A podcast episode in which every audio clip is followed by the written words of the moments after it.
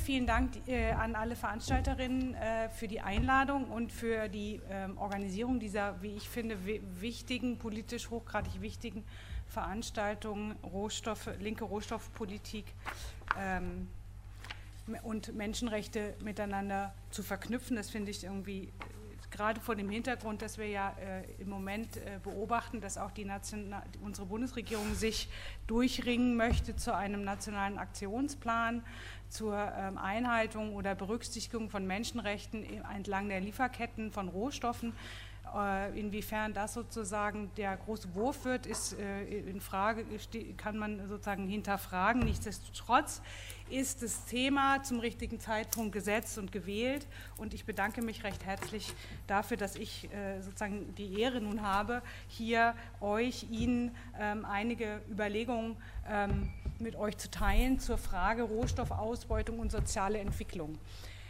In den Vorgesprächen zu der Veranstaltung haben, habt ihr mich gebeten, ähm, was zu sagen zu Rohstoffausbeutung und sozialer Entwicklung, theoretische Ansätze, Ansätze und Konzepte, als auch politische, praktische Vorschläge zum Umgang mit dem Verhältnis beider Seiten. Ich habe mich dann entschieden, dazu den Vortrag ein bisschen umzunennen und habe ihn genannt, Rohstoffausbeutung und soziale Entwicklung, Fragezeichen. Das Fragezeichen ist an der Stelle Programm, denn ähm, wie ihr und Sie wahrscheinlich alle wissen, ist die, in, ist die Frage, inwiefern soziale Entwicklung hier verstanden in einem umfassenden Sinne als Verbesserung der Lebensbedingungen aller, als Abbau sozialer Ungleichheiten, die Steigerung sozialer und politischer Teilhabe, die Verbesserung demokratischer Selbst- und Mitbestimmung bei gleichzeitiger Berücksichtigung ökologischer Gerechtigkeitsfragen und den Reproduktionsbedingungen von Natur, also die Frage, inwiefern eine solche umfassend verstandene soziale Entwicklung erreicht werden kann mittels Rohstoffausbeutung oder Aneignung und wie das Verhältnis zueinander gestaltet ist, ist eine Frage, die eigentlich seit jeher sehr kontrovers sowohl in theoretischen Diskussionen als auch in der politischen Praxis diskutiert wird. Wie ihr vielleicht auch wisst, hat die Frage im zwanzigsten Jahrhundert über lange Zeit oder über viele Dekaden ähm, eigentlich keine so eine zentrale Rolle gespielt. Es schien so ein bisschen so, dass das, was Raul Prebisch und Herr Singer neunzehnhundertfünfzig als These formuliert haben oder als Theorem formuliert haben, die sogenannte Prebisch-Singer-These nach den säkularen Verschlechterungen der sogenannten Terms of Trade, also den sozusagen über längere Zeit bestehenden tendenziellen Verfall der Preise von Primärgütern gegenüber Industriegütern auf dem Weltmarkt. Diese These schien sich doch über mindestens vierzig Jahre, würde ich sagen, bis zu Anfang der neunziger Jahre zu bewahrheiten. Mit Beginn der zweitausender Jahre oder Ende der neunziger Jahre schien es sich umzudrehen. Ja, wir hatten plötzlich das, den Eindruck, dass sich sozusagen aufgrund von einem sogenannten Rohstoffboom die Weltmarktpreise krass nach oben gingen und plötzlich ähm, die Förderung von Rohstoffen für Länder des globalen Südens wieder zu einem lukrativen Geschäft werden könnte. Und ich will euch nochmal die für euch sicherlich bekannte Pulsschlagkurve zeigen über die Entwicklung der Weltmarktpreise äh, von verschiedenen Rohstoffen äh, über den Zeitverlauf Anfang der zweitausender bis heute. Der Pulsschlag zweitausendsieben, dann runter zweitausendacht, zweitausendneun, das drückt sozusagen krisenbedingte Preisverfälle aus in allen Rohstoffsegmenten und danach aber aus meiner Sicht kontinuierlich und sehr schnelle, rasche Erholung der Weltmarktpreise, der Preise auf dem Weltmarkt von Rohstoffen. Und wenn ihr seht, die rote Linie, das sind Industrierohstoffe, also Metalle und Erze, die übersteigt zweitausendelf, zweitausendzehn sogar schon den ersten Boom von zweitausendacht. Seitdem beobachten wir wieder einen Rückgang der Preise, äh, insbesondere ab zweitausenddreizehn, gekoppelt so ein bisschen an die, äh, den Ölpreisverfall, aber auch andere Ursachen können herangezogen werden, auf die möchte ich jetzt hier gar nicht näher eingehen. Ich möchte nur sagen, obgleich wir jetzt seit zweitausenddreizehn auch einen krassen Abfall wieder beobachten können, sehen wir jetzt gerade am Ende auch wieder ein Stück weit eine Erholung. Und relevant aus meiner Sicht ist an der Stelle die Tatsache, dass die Preise zwar gefallen sind, insbesondere von Metallen und Erzen, aber sie bleiben im Moment mehr oder weniger stabil auf einem Niveau, das weit über dem Niveau neunzehnhundertneunundneunzig zweitausend liegt. Beispiel Goldpreis. neunzehnhundertneunundneunzig zweihundert, dreihundert Dollar pro Feinunze, circa zweitausendzehn, zweitausendelf, da liegen wir bei knapp eintausendachthundert Dollar pro Feinunze. Und im Moment bewegt sich krisenbedingt, ne, je nachdem, ob man vor oder nach Brexit guckt, also Gold ist weiterhin sozusagen sicherer Hafen für frei werdendes Kapital. Also je nachdem, wann man guckt in die Weltmarktpreisentwicklung, äh, dann bewegt sich der Goldpreis derzeit bei eintausendzweihundertfünfzig bis eintausenddreihundertfünfzig US-Dollar pro Feinunze. neunzehnhundertneunundneunzig zwischen zweihundert und dreihundert Dollar. Ja? Das heißt, wir pendeln uns auf einem weiterhin hohen Niveau ein, das heißt, es bleibt profitabel. Und das sehen wir auch in vielen anderen Rohstoffbereichen. Kupfer wäre ein anderes Beispiel. Ist gesunken, aber es ist weiterhin deutlich höher, der Weltmarktpreis, als noch im Jahr zweitausend. Gut, lange Rede, kurzer Sinn, wie dem auch sei, wie sich das mit den Weltmarktpreisen entwickelt. Die Frage, die daraus entstanden ist, oder das, was ich gezeigt habe, ist, dass diese Entwicklung, der sogenannte Rohstoffboom weltweit, die Debatte neu angefragt hat über das Verhältnis zwischen Rohstoffaneignung, Ausbeutung in Wertsetzung und soziale Entwicklung. Und eine Region, und die Heike Hänsel hat es schon deutlich gemacht und Annette Groth hat auch gesagt, darüber werde ich auch mehr sprechen, weil da kenne ich mich mehr aus, ist Lateinamerika, in der genau diese Debatte sehr kontrovers seit Mitte der zweitausender Jahre geführt wird. Warum gerade da? Gerade in Lateinamerika ist es insbesondere linken und Mitte-links regierten Ländern oder Regierungen gelungen, mittels einer Veränderung von staatlichen Interventionen, insbesondere in Bezug der staatlichen Aneignung von Rohstoffrenten, die eigenen Handlungsspielräume, sozialpolitischen Handlungsspielräume nach innen zu erhöhen. Das heißt, mittels gezielter Sozialprogramme auch wirklich effektiv Armut zu bekämpfen, soziale Ungleichheit zu reduzieren.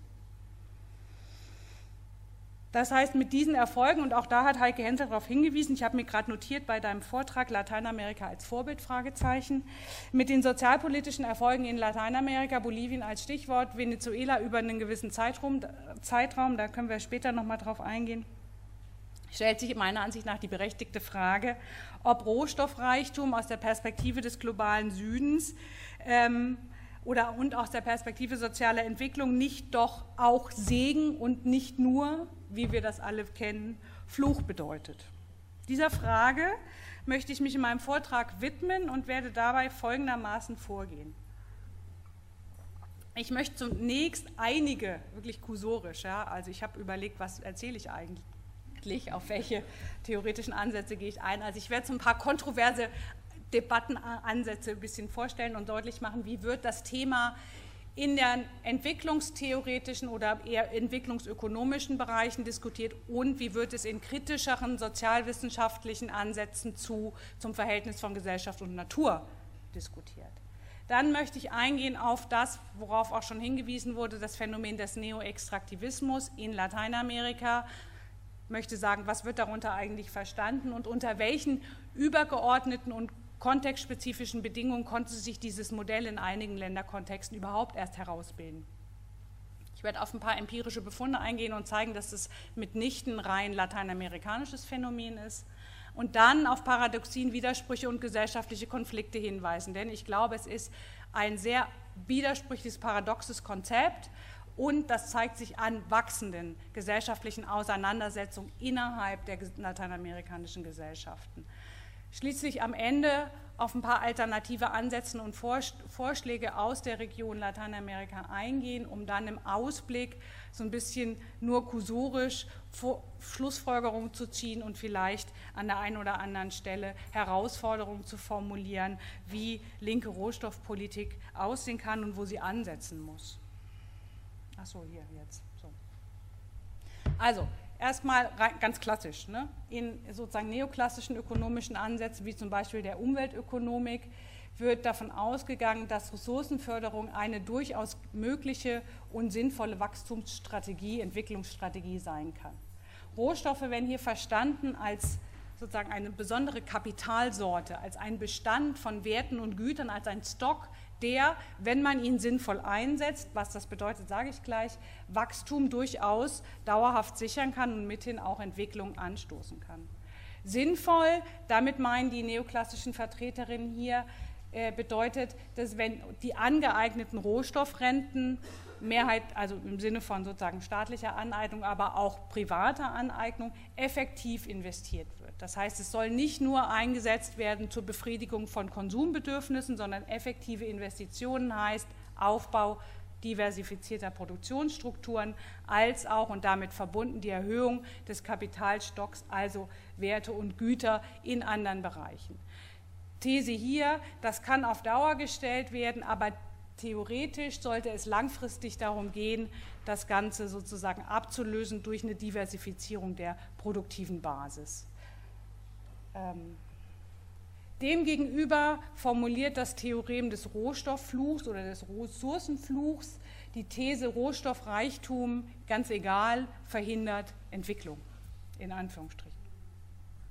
These kam so in den neunziger Jahren, wurde die bedeutend, gerade mit Blick auf einige ähm, Subsahara-Afrika, Afrika, also Länder in Subsahara-Afrika, wo sich Entwicklungsökonominnen gefragt haben, warum kommt es eigentlich in jenen Ländern, die besonders viel Rohstoffe, Nigeria, Kongo, ich weiß nicht was, besitzen, nicht zu Entwicklungsschüben, wie wir das erwarten könnten, bei den äh, Rohstoffmengen, die gefördert werden, aber auch bei den vermuteten Geldmengen, die dann ins Land zurückfließen.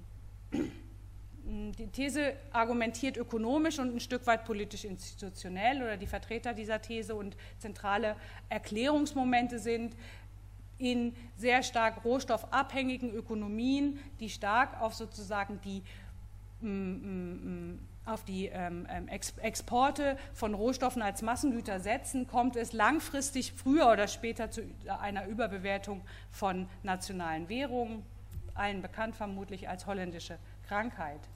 Problem, wenn nationale Währungen überbewertet werden auf dem internationalen Markt, dann ist es möglich, sozusagen Industriegüter von außen billig zu importieren, was wiederum die Wettbewerbsfähigkeit der heimischen Industrie, aber auch die Investitionen in andere Sektoren wie zum Beispiel Landwirtschaft ähm, vernachlässigt.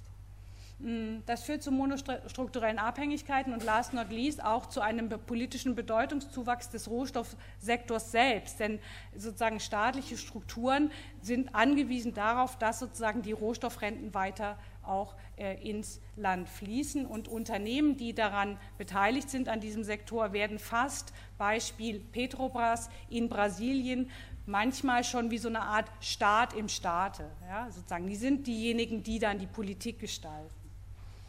Sehr krisenanfällig das ganze Modell, denn es ist extrem abhängig von konjunkturellen Schwankungen.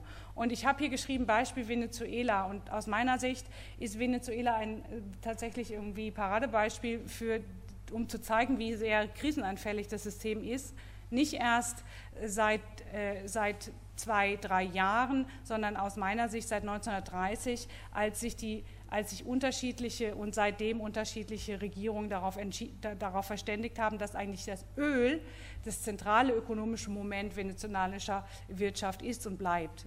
Bisher hat das keine einzige Regierung, links, rechts, Mitte, ich, egal, angetastet, sozusagen dieses Leitbild, ja, venezolanischer wirtschaftlicher Politik. Kurzes Zwischenfazit. Diese theoretischen Ansätze, was sagen Sie? Einerseits Rohstoffausbeutung kann ein Übergang sein, unklar, wie kommt man raus aus der monostrukturellen Abhängigkeit, die Frage des Staates ist zentral, aber auch hier Abhängigkeit, einerseits je höher die Abhängigkeit, desto stärker die Notwendigkeit, das Ganze fortzusetzen. Wichtig ist mir an der Stelle deutlich zu machen, dass die zentralen Mainstream-Ansätze, auf die ich jetzt hier verwiesen habe, und es sind nur einige, vernachlässigen zentrale Fragen, auf die Heike Hänsel und andere auch schon hingewiesen haben, nämlich Verteilungsfragen. Sie vernachlässigen ökologische, demokratische und Menschenrechtsfragen. Das sind keine Themen, die da behandelt werden, weil Natur und Rohstoffe werden als etwas Äußerliches betrachtet, als etwas, über das, Natur, über das Gesellschaft herrscht, kontrolliert, wie auch immer. Wir haben eine dualistische Sichtweise auf Natur und Rohstoffe und eine funktionale. Das heißt sozusagen, Rohstoffe sollen funktional sein gegenüber gesellschaftlichen Interessen und gesellschaftlichen Entwicklungszielen. Das aber über die Frage, wie Natur angeeignet wird, auch gesellschaftliche Herrschaftsverhältnisse mitbestimmt wird und entschieden werden, das spielt hier an der Stelle keine Rolle. Um das mit in den Blick zu nehmen, also um das zu verstehen, warum es wichtig ist, dass eine linke Politik ähm, bei ökologischen Fragen von Umverteilung reden muss oder dass wir bei ökologischen Fragen von Geschlechterverhältnissen reden müssen und umgekehrt, das bieten uns andere Ansätze, wie zum Beispiel die politische Ökologie oder die Environmental Justice Bewegung, beides Forschungsfelder, die an der Schnittstelle zwischen sozial, kritischer sozialwissenschaftlicher Forschung und Bewegungen in den achtziger Jahren des letzten Jahrhunderts ein bisschen sich herausgebildet haben. Sie geben im Wesentlichen und wollen das auch Antwort auf apolitische Erklärung ökologischer Krisen, zum Beispiel Bevölkerungswachstum ist das Problem der ökologischen Krise im globalen Süden. Eine Grundannahme in beiden Feldern, Debattenfeldern ist, Natur und Gesellschaft sind eng verzahnt und gesellschaftliche Herrschaftsverhältnisse, Klassenverhältnisse, Geschlechterverhältnisse, Race et cetera schreiben sich in Natur ein. Das heißt, die Art und Weise, wie Gesellschaft, kapitalistische Organisierungsformen oder eher kommunistische Sachen oder kommunale Formen der Naturaneignung, das schreibt sich in Herrschaft, in Natur ein, zum Beispiel über extrem ungleiche Zugangs Formen zu Rohstoffen, Land und Wasser. Letztendlich ist die zentrale Aussage von auch Environmental Justice Bewegung zu sagen, politisch-ökonomische Entscheidungen über wie wollen wir sozusagen, wie soll Entwicklung organisiert werden, sind ökologisch nie neutral. Und umgekehrt sind ökologische Wandelprozesse nie gesellschaftlich neutral. Ich könnte jetzt zwanzig Beispiele anführen, an denen man das sehen kann. Ich möchte auf eins hinweisen, das aus der jüngeren Zeit kommt. Letztes Jahr im November gab es sozusagen einen Dammbruch in einem Rückhaltebecken in Brasilien am Rio Doce, wo Bauxit abgebaut wird. Ein Rückhaltebecken, in dem ich weiß nicht wie viel Kubikmeter, Liter, keine Ahnung, Wasser, ein Wassergemisch mit chemisch-toxischen Stoffen gebrochen ist und diese gesamte Suppe ist in den Rio Doce geflossen. Und wir können erwarten, davon ausgehen, dass dieser Fluss über Jahrzehnte jetzt verseucht ist, dass die Fische nicht mehr genießbar sind und dann, dass, dass das Wasser für die Reproduktionserfordernisse äh, derjenigen, die an dem Fluss siedeln, eigentlich nicht mehr zu verwenden ist oder verwendbar ist. Das heißt, wer ist davon betroffen? Nicht die äh, Unternehmensmanager in der Konzernzentrale dieses Bergbauunternehmens, nicht die politische Elite und Klasse, ganz egal welcher politischen Couleur, in den Hauptstädten, nicht wir hier, die wir auch Aluminium importieren für was auch immer für Industriefertigkeitsprodukte. Das heißt, betroffen sind diejenigen, die sich am wenigsten wehren können, die am wenigsten politische Lobby für das Thema haben. Das sind die ländlichen Bevölkerungsgruppen, die am Rio Doce leben. Das heißt, wir haben hier eine Verflechtung zwischen ökologischen Problemlagen und gesellschaftlichen Verhältnissen und Naturausbeutung hat immer die Tendenz, je nachdem wie sie organisiert wird, bestehende gesellschaftliche Verhältnisse zu verschärfen oder mindestens zu verfestigen. Das, denke ich, ist was, was wir im Hinterkopf behalten müssen. Das heißt, Umwelt und Rohstoffe ist nicht was Funktionales außerhalb von Gesellschaft, sondern wird aus dieser Sicht zu einer Arena politischer Auseinandersetzung. Okay, das so viel zum theoretisch-konzeptionellen Hintergrund. Ähm, Was heißt das jetzt für unsere Auseinandersetzung mit Rohstoffpolitik im globalen Süden und was heißt es, wenn wir uns mit dem sogenannten neoextraktivistischen Modell in Lateinamerika beschäftigen? Ganz kurz, Neoextraktivismus in grandes rasgos, also sozusagen zusammengefasst ganz allgemein, bedeutet, basiert letztendlich ein Entwicklungsmodell, könnte man sagen, das basiert auf der Extraktion und Produktion von Rohstoffen in unterschiedlichen Bereichen, Bergbau, Agrar- und Forstindustrie. Es ist exportorientiert und ein wachstumsorientiertes Modell. Und es basiert sozusagen auf der Aneignung von Primärgütern und im Wesentlichen deren Inwertsetzung auf dem Weltmarkt. Das heißt, die Wertschöpfungsketten im Land sind total gering und es bilden sich, wie Eduardo Gudinas immer wieder betont, Enklavenökonomien heraus, die wenig ähm, sozusagen Spillover-Effekte produzieren in den Regionen selbst, wo der Bergbau stattfindet. Das heißt sozusagen, Jobs gibt es kaum, sie sind schlecht bezahlt, darauf wurde hingewiesen, und es gibt sozusagen aber auch keine produktiven Prozesse, die dadurch in den Regionen angestoßen werden. Die Debatte, das ist wichtig, das müssen wir berücksichtigen, die Debatte wird in Lateinamerika wird unterschieden zwischen etwas, was Extraktivismus ist und etwas, was als Neoextraktivismus bezeichnet wird. Der Unterschied richtet sich entlang von sozusagen politisch-institutionellen Verankerungen und von politischer, ideologischer Ausrichtung. Als Neoextraktivismus äh, wird dieses Modell dann bezeichnet, wenn sozusagen linke bis Mitte-links regierte Regierungen beteiligt sind, die, äh, wo, wo es zu einer ganz anderen Rolle des Staates in dem Prozess der Rohstoffaneignung und in Wertsetzung kommt. Beispiele hierfür sind Ecuador, Bolivien, mh, Venezuela, mh, das sind die zentralen, aber auch Brasilien bis vor kurzem vielleicht, Argentinien definitiv bis vor kurzem äh, und ähm, auch Uruguay werden zu diesen vermeintlich neoextraktivistischen Länderkontexten gezählt. Wichtig ist hier, dass wir sozusagen äh, einen eine interventionistischen Staat haben, der sich als wichtiger Akteur, Entwicklungsstaat begreift und sehr stark beteiligt ist an der Aneignung von Rohstoffrenten und deren Verwendung, Umverteilung für sozioökonomische Entwicklung. Ich komme da später nochmal drauf, mit welchen Effekten das passiert ist. Ich möchte aber deutlich machen, dass in der lateinamerikanischen Debatte wird dieses Thema häufig national diskutiert, als nationales Entwicklungsmodell, als nationale Strategie. Dass das überhaupt ein Thema geworden ist in den zweitausender Jahren, hat ganz viel damit zu tun, dass sich globale politisch-ökonomische Prozesse verändert haben, Dynamiken. Ohne die wäre das nicht zu erklären. Aber auch regionale und nationale. Das heißt, in Lateinamerika ist in den neunziger Jahren ist der, das bis dato sozusagen äh, gepredigte Modell des Neoliberalismus in die Krise geraten. Es kam zu massiven sozialen Bewegungen und Aufständen und zu Regierungswechsel, der sogenannten Linkswende in der Region.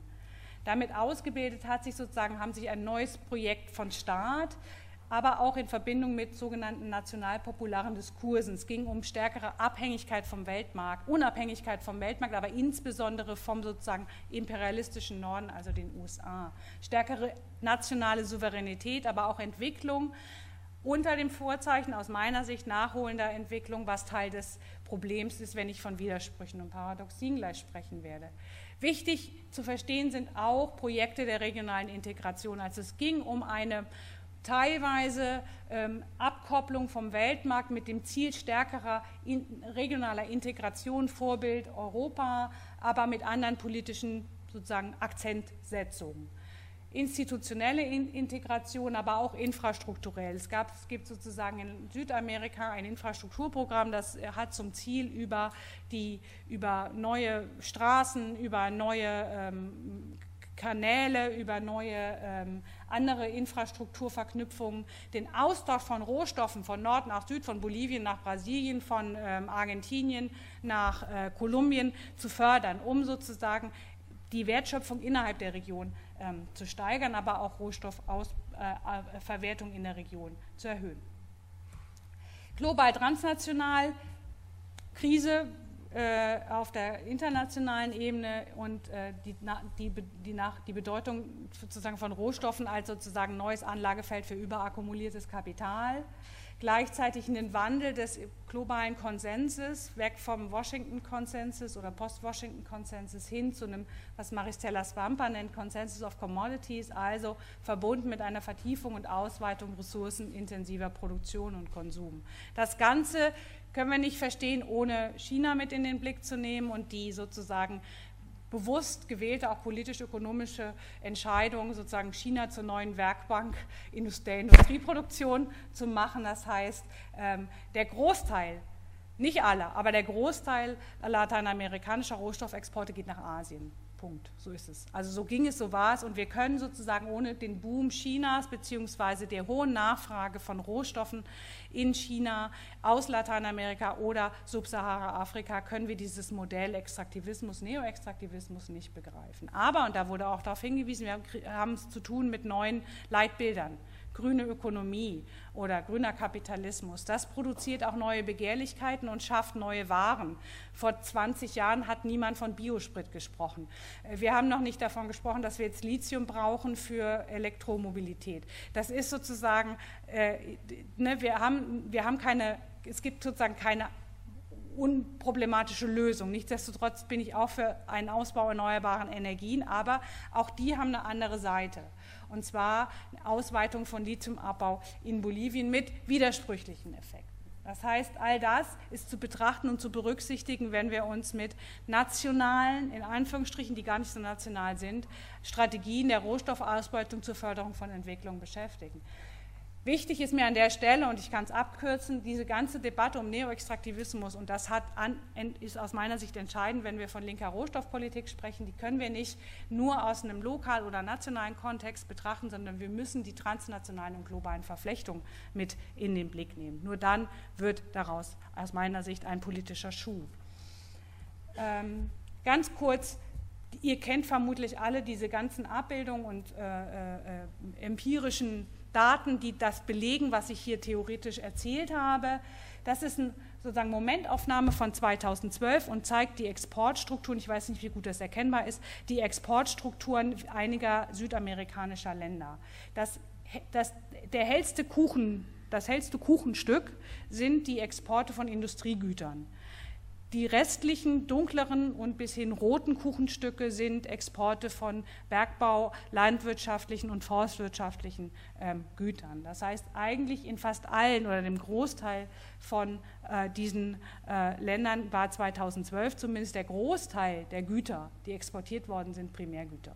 Und das hat sich verschoben, das war zweitausendneun noch anders. Was heißt das für die Wirtschaftsstruktur? Ich entschuldige mich hier für diese Abbildung, die ist so ein bisschen grisselig, aber es geht auch nur darum, so ein bisschen diese Relationen zu sehen.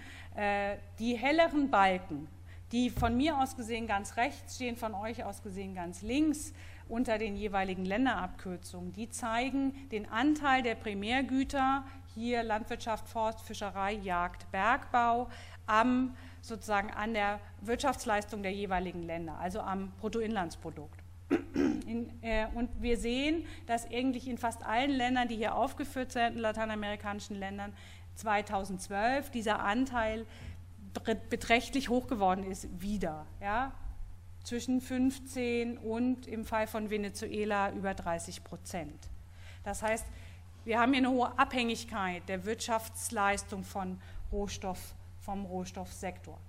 Aber, und jetzt wird es interessant, welche Effekte hat das eigentlich auf gesellschaftliche Entwicklung gehabt, sozusagen diese, dieser wirtschaftliche Rohstoffboom in den Ländern? Und hier habe ich zwei aktuelle Grafiken mitgebracht, anhand derer wir auch die gesellschaftssozialen Entwicklungserfolge zeigen können, die sehr stark damit zu tun haben, was schon gesagt wurde, nämlich dadurch, dass es in einigen Ländern, wie zum Beispiel Bolivien, Venezuela, Ecuador, gelungen ist, über eine Reform von Sektorpolitiken im Bereich Rohstoff, durch Nationalisierungsstrategien, also durch gezielte Interventionen des Staates, den Anteil der Gewinne, die im Staat bleiben, signifikant zu erhöhen. Es ist auch gelungen, Mittel zur Verfügung zu haben im Staatshaushalt, mit denen es gelungen ist, diese ganz spezifischen Sozialprogramme im Bereich Bildung, Ernährung, Wohnen, Gesundheit, soziale Sicherung finanzieren zu können. Das Geld war vorher schlichtweg gar nicht da.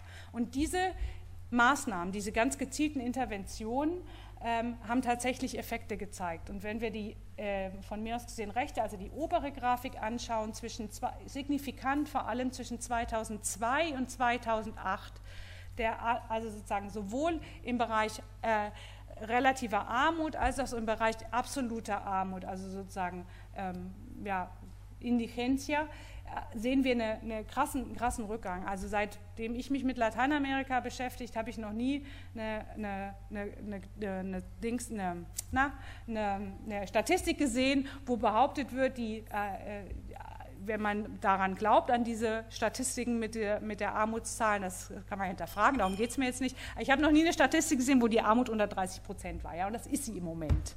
Das ist sie im Moment noch. Ähm, entscheidend ist aber auch, in welchen Ländern ist das eigentlich besonders stark gelungen? Und das kann man sehen bei dem Rückgang sozialer Ungleichheit. Und ähm, die blauen Balken an der unteren Grafik zeigen Rückgang sozialer Ungleichheit ähm, zwischen zweitausendzwei und zweitausendzehn. Ganz massiv, sehr sozusagen vorbildlich, Venezuela, von allen genannt, U N und so weiter, und Bolivien. Ganz extrem, ja, ganz extremer Rückgang. Kernzentralregierung und das von Venezuela. zweitausendzwei bis zweitausendzehn. zweitausendzehn bis zweitausendvierzehn gelingt ein signifikanter Rückgang von sozialen Ungleichheiten, insbesondere den Ländern Uruguay, Argentinien und Ecuador. Ähm, Das, was wir sozusagen näher betrachten müssen, wozu ich jetzt gar nicht so viel sozusagen analytisch sagen will, ist die Entwicklung in Venezuela, die auf einem anderen Blatt Papier steht als das hier, weil da könnten wir jetzt nochmal drei Stunden drüber reden, aber das will ich gar nicht. Ich will nur zeigen, hier haben wir eine absolut eine Krise. Venezuela ist in der, total, in der absoluten politischen, ökonomischen Krise und wir sehen, das wirkt sich zeitverzögert aus. Zwischen zweitausendzehn und zweitausendvierzehn steigt in Venezuela sowohl die Armutsrate als auch die soziale Ungleichheit wieder an. Widersprüche zeigen, genau, so, okay, wir haben sozusagen relative Erfolge, können wir beobachten, es ist gelungen, das, was sozusagen hier angesprochen worden ist, auch umzusetzen. Wir können, wenn wir das staatlich kontrolliert machen, über eine bestimmte Form der Rohstoffausbeutung auch gesellschaftliche Entwicklungsprozesse anstoßen. Das Ganze findet aber immer unter meiner Ansicht nach Widersprüchen und Paradoxien statt und führt letztendlich kontextuell spezifisch zu neuen gesellschaftlichen Konflikten.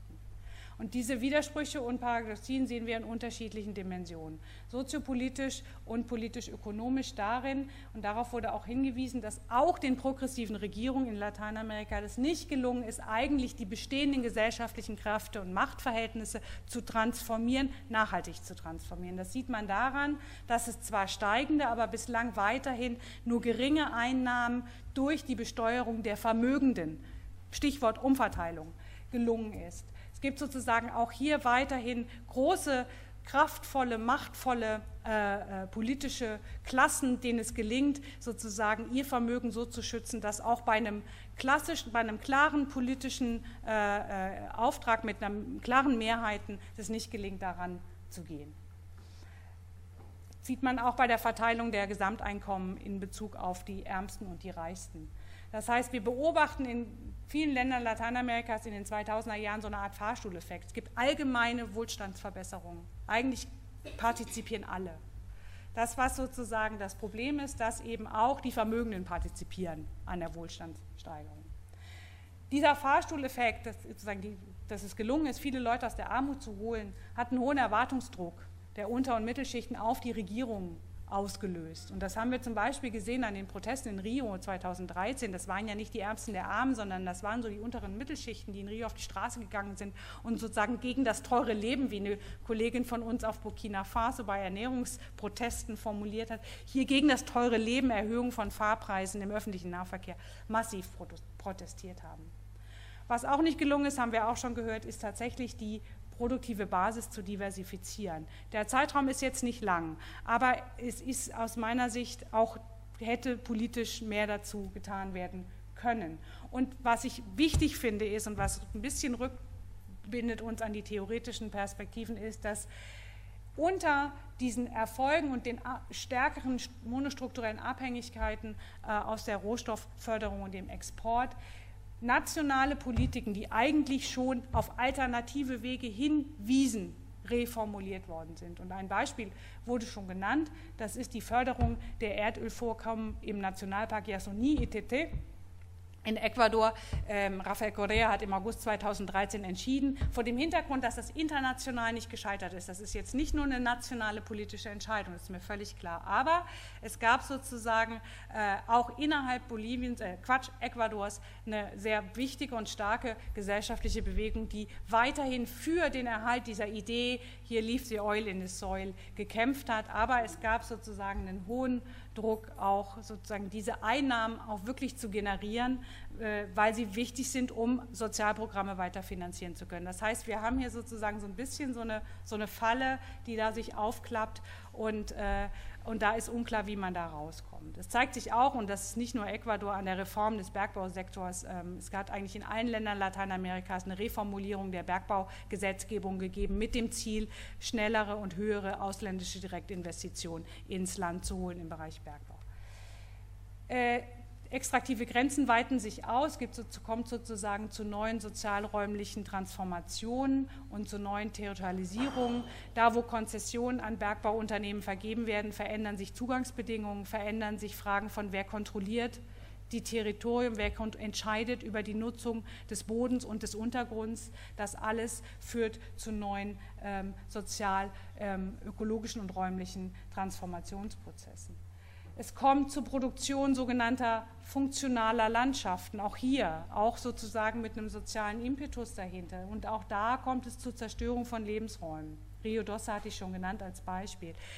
Ähm, Boaventura de Sousa Santos hat mal gesagt, dass die Orte der Extraktion, also die Bergbauminen, die Palmölplantagen et cetera, die könnte man verstehen so ein bisschen wie sozusagen als geopolitische Räume, in denen sich unterschiedliche territoriale Ansprüche und Forderungen von unterschiedlichen gesellschaftlichen Segmenten überlagern und in denen an diesen Orten gekämpft wird um und eingefordert wird von, gekämpft wird um grundlegende Menschenrechte, um kulturelle, soziale, politische Rechte, die eigentlich in den meisten Verfassungen, die ja sehr fortschrittlich sind in Lateinamerika, schon längst verankert sind.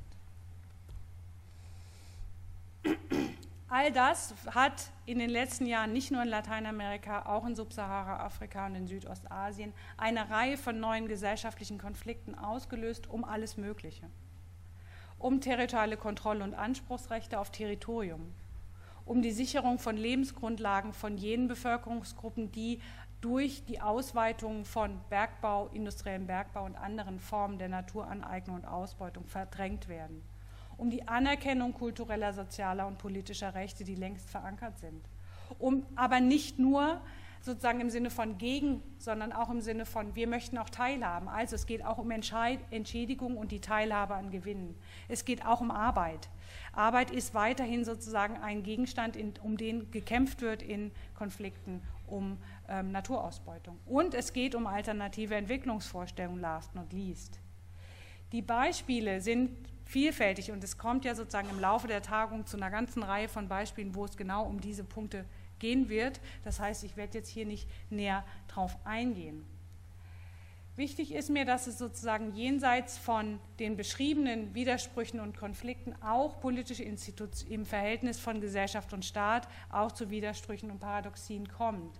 Denn Meine, meine, mein Argument ist, dass Neoextraktivismus gesellschaftlich und politisch institutionell prägend ist.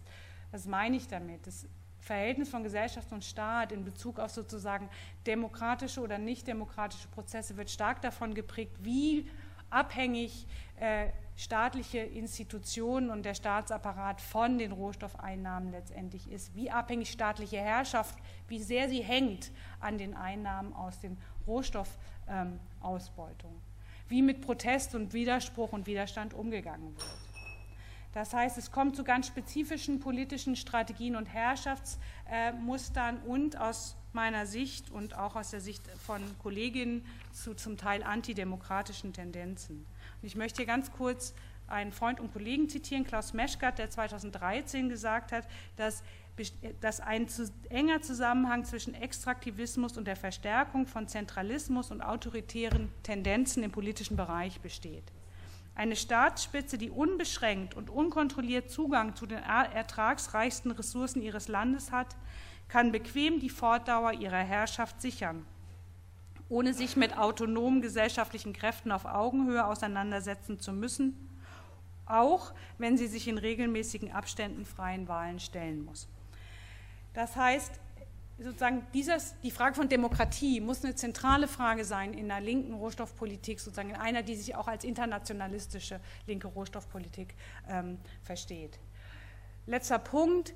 Es ist in den letzten Jahren zu einem neuen Aufkommen von neokolonialen Diskursstrategien gekommen, um Protest zu kriminalisieren und um ihm sozusagen so ein bisschen unsichtbar zu machen. Ja? Und ich möchte hier nochmal jemanden zitieren, das ist der damalige Präsident von, von Peru, also der vor, vorige Präsident von Peru, Alan Garcia, der zweitausendneun als Reaktion auf eine Konfrontation zwischen indigenen Bevölkerungsgruppen im Amazonas und Sicherheitskräften des Staates Staates um die Frage von, öffnen wir unser Territorium für ein Bergbauprojekt, ja oder nein, wo es zu mehreren Toten gekommen ist. Daraufhin hat Alan Garcia gesagt, jetzt reicht's. Diese Leute sind nicht das Königreich. Sie sind keine Bürger erster Klasse. Wer sind schon vierhunderttausend Indigene, die achtundzwanzig Millionen Peruanerinnen sagen, sie hätten kein Recht, hierher zu kommen?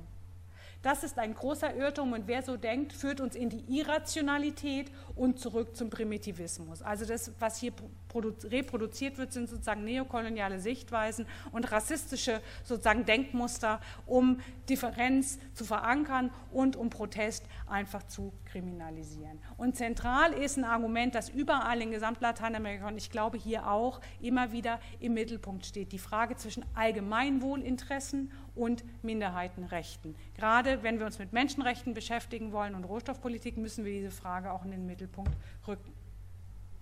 Alternativen. Ich habe die Zeit arg überstrapaziert und komme jetzt aber auch zum Schluss.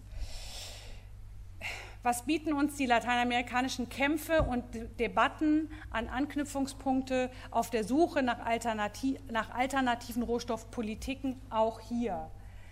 Ich Meiner Ansicht nach finden diese alternativen Debatten auf zwei Ebenen statt. Einerseits auf der Ebene von Entwicklungsvorstellungen, Konzepten und Diskursen. Buen Vivir wurde schon genannt. Ich würde sagen, Buen Vivir ist mehr als nur zu sagen, wir bauen nur noch das an, was wir selbst essen. Oder es geht sozusagen um sozusagen Deindustrialisierung und um, man kann nicht mehr in größeren gesellschaftlichen Einheiten zusammenleben. Das ist nicht, glaube ich nicht, dass das nicht das Kernmoment von Buen Vivir ist. Das Kernmoment von Buen Vivir knüpft meiner Ansicht nach, das, was für uns vielleicht spannend ist, knüpft meiner Ansicht nach an das an, was ich unter der Debatte von politischer Ökologie und Environmental Justice gesagt habe, nämlich sozusagen eine andere Sicht auf das Verhältnis von Gesellschaft und Natur. Hm. Eine weitere Debatte, die anschließt an diese Postwachstumsdiskussion hier, ist das, was dort unter Postextraktivismus genannt wird. Ich glaube, hier wird auch wachstumskritisch die Frage gestellt, welche Rohstoffförderung wollen wir eigentlich? Und es wird nicht die These vertreten, alles, man darf keine Rohstoffe mehr fördern, sondern es geht darum, unter welchen gesellschaftlichen, politischen und demokratischen Prozessen und Entscheidungen wollen wir eigentlich Rohstoffe fördern? Wer entscheidet es? Und für was wollen wir diese Rohstoffe nutzen? Also eine Demokratisierung der Rohstoffpolitik steckt aus meiner Sicht unter Postextraktivismus und doch durchaus eine, die fragt nach den Grundbedürfnissen stärker und weniger nach den Wachstumsdynamiken des globalisierten Kapitals. Verbunden mit regionaler Autonomie. Ob das gelingt, weiß ich nicht. Ich glaube, wir leben in einer zu stark globalisierten Welt, als dass man heute noch regionale Autonomiekonzepte voranbringen kann. Ich würde eher sozusagen, das sollte eher eine globale Strategie beinhalten. Jenseits von Diskursen und Debatten und anderen Leitbildern gibt es aber auch konkrete Kämpfe, aus denen wir emanzipatorische Ansatzpunkte für Transformation ziehen können und die solche bieten. Die Yasuni-Bewegung in Ecuador, die sozusagen in Reaktion auch auf die Entscheidung von Korea erst entstanden ist und vorher schon auch entstanden war, die schon gab, aber nochmal stark geworden ist, hat dazu beigetragen, dass diese Forderung Leave the Oil in the Soil ähm, zu einem Slogan geworden ist, der auch weltweit eine Rolle gespielt hat. Also dass wir jetzt, ähm, dass wir jetzt sozusagen in, in der Lausitz dafür kämpfen, dass die Kohle in der Lausitz im Boden bleibt, ist vielleicht auch ein Ergebnis von Erfahrungen, die wir beobachtet haben in Lateinamerika. Ein zweiter Punkt, den ich wichtig finde, es gibt in Lateinamerika, das unterscheidet die Region von anderen, die auch sehr stark einen Rohstoff- und Bergbauboom erlebt haben in den letzten Jahren, eine politische Praxis, die ich sehr spannend finde, und die nennt sich Community Consultations. Das sind so eine Art selbst eingeforderte Bürgerinnenbegehren, und das sind nicht nur indigene Gemeinschaften, die das machen. Und in allen über siebzig Beispielen, vor allem in Guatemala, Argentinien, Peru, jetzt auch in Kolumbien in letzter Zeit, wo lokale Gemeinden entschieden haben, wir machen eine lokale Abstimmung darüber, wollen wir industriellen Bergbau hier in dieser Gemeinde, ja oder nein, ist es in vielen Bereichen, in vielen dieser Beispiele gelungen, diese Projekte zu verhindern oder in die Gestaltung der Projekte intensiv einzuwirken. Das heißt, wir sehen hier, es gibt sozusagen eine Redemokratisierung der Frage und eine zentrale Forderung direkter Demokratie im Bereich Rohstoffpolitik, halte ich für enorm spannend und wichtig auch näher zu betrachten.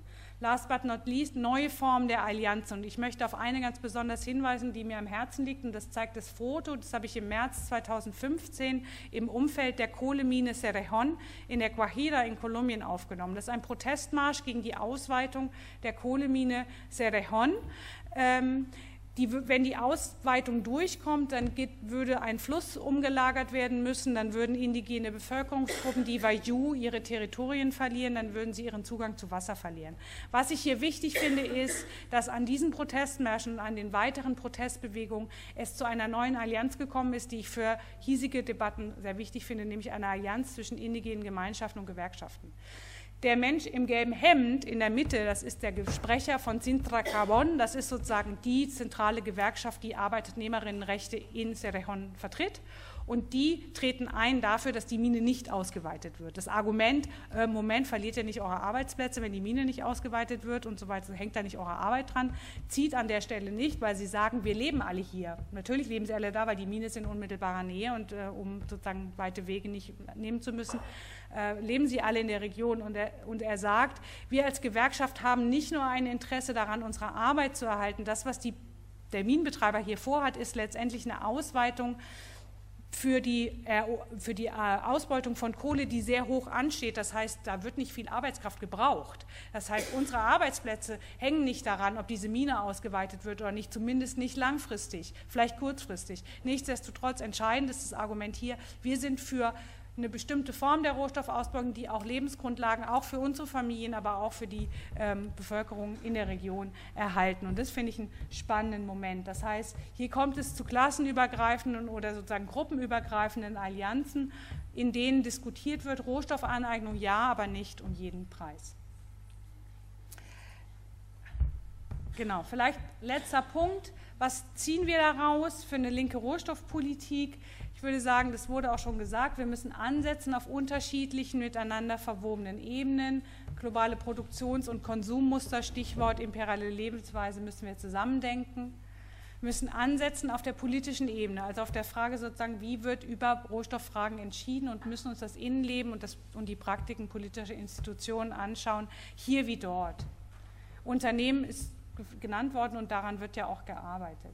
Wir brauchen eine andere Sicht auf Natur. Wir brauchen eine, wo wir sozusagen von vornherein gesellschaftliche Verhältnisse mit verschränkt betrachten können. Sonst verstehen wir nämlich nicht, warum Naturausbeutung was mit Umverteilung zu tun hat, was mit Menschenrechten zu tun hat. Und wir müssen aufpassen, dass wir nicht die falschen Dichotomien ähm, reproduzieren, sondern wir sollten sie vermeiden. Es geht meiner Ansicht nach und darf nicht gehen, gerade wenn wir Menschenrechte in den Mittelpunkt rücken wollen, um die Dichotomie Gemeinwohl versus Minderheiteninteressen. Die Alternativen sind da und ich denke, wir sollten an den Best- und nichtsdestotrotz, die Alternativen sind nicht einfach nur da, sondern sie werden gemacht, nämlich in den konkreten lokalen Kämpfen. Und sie werden gemacht vor dem Hintergrund der jeweils kontextspezifischen und eigenen Geschichte. Das heißt für mich, eine linke Rohstoffpolitik kann keine One-Size-Fits-All-Lösungen präsentieren, sondern Grundlagen, Prinzipien formulieren. Und was ich gut finde oder spannend finde, wäre, und das gelingt ja hier mit der Tagung durch die vielen internationalen Gäste, ist die politischen Forderungen, die im Kontext spezifisch formuliert werden, global oder international miteinander stärker zu verknüpfen. Ich danke Ihnen für die Aufmerksamkeit und für die Geduld und entschuldige mich für die lange Rede.